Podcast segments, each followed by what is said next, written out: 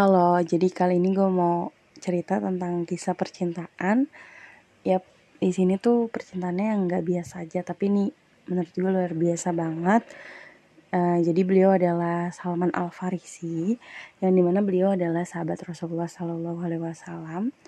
Beliau ini nih uh, laki-laki soleh yang dia itu ikut berkontribusi juga dalam proses dakwah dan lain-lain, membantu Rasulullah deh pokoknya. Nah, beliau tuh pengen banget nih menyempurnakan agamanya dan mengikuti sunnah Rasulullah dengan menikah. Dan dia tuh sebenarnya udah nyimpen perasaan sama seseorang wanita yang dia tuh dari dari kalangan Ansor. Sedangkan uh, Salman ini dari Persia gitu. Nah karena Salman ini pengen nikah tapi dia takut kalau misalnya di kalangan Ansor kan ada mungkin hal-hal yang di luar dugaan karena dia tuh orang Persia ya. Jadi takut beda atau salah bicara atau gimana. Nah kemudian beliau nyamperin nih sahabatnya uh, sahabatnya beliau yaitu sahabat Rasul Rasulullah juga yaitu Abu Darda. Nah mendengar hal tersebut Abu Darda ya seneng dong gitu.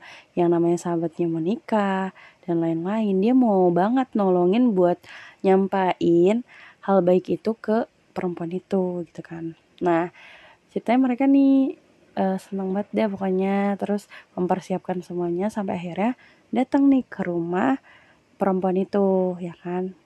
Pas sudah datang uh, si Abu Darda ini kan ngomong ke orang tuanya bahwa dia mau melamar anaknya itu buat si Salman Al Farisi gitu.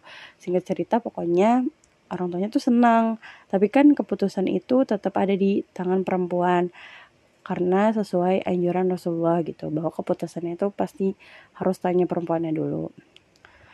Nah mendengar hal tersebut uh, di balik jilbab atau hijab gitu di balik hijabnya apa anak itu sama ibunya tuh ngedengerin gitu dong dan bapaknya minta jawaban gitu dari anak itu. Dan ibunya menjawab bahwa anak itu menolak lamaran dari Salman Al Farisi.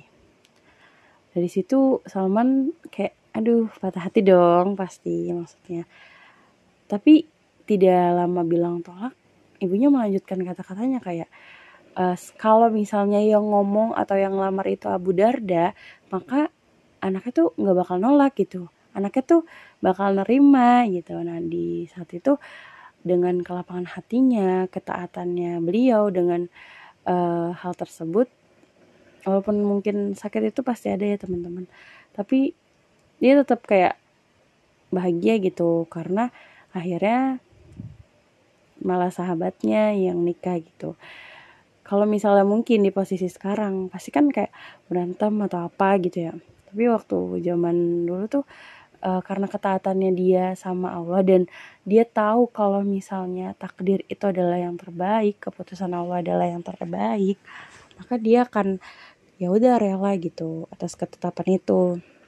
Bahkan hal-hal yang udah dipersiapin buat pernikahan itu sama Salman itu diserahkan semuanya untuk pernikahan si Abu Darda sama perempuan itu perempuan yang dia cintai banget gitu loh nah mereka uh, Salman juga jadi saksi gitu di di pernikahannya Abu Darda gitu. Kalau misalnya logikanya ya teman-teman kalau zaman sekarang kita tuh pasti sakit banget patah hati banget kalau ada di situasi seperti itu.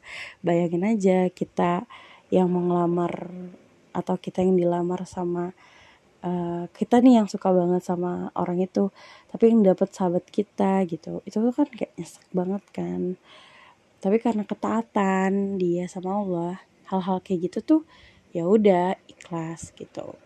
La, lapang deh.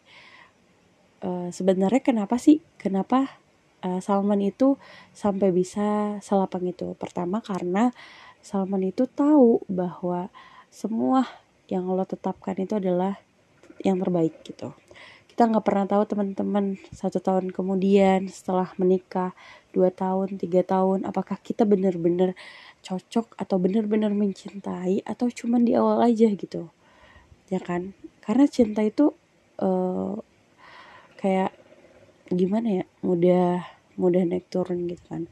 Dan ketika Allah udah bilang atau udah menetapkan hal tersebut berarti kan uh, Allah yang bakal menjaganya Allah yang bakal mengaturnya Allah yang bakal uh, membantunya dalam proses-proses yang mungkin nantinya akan berat gitu.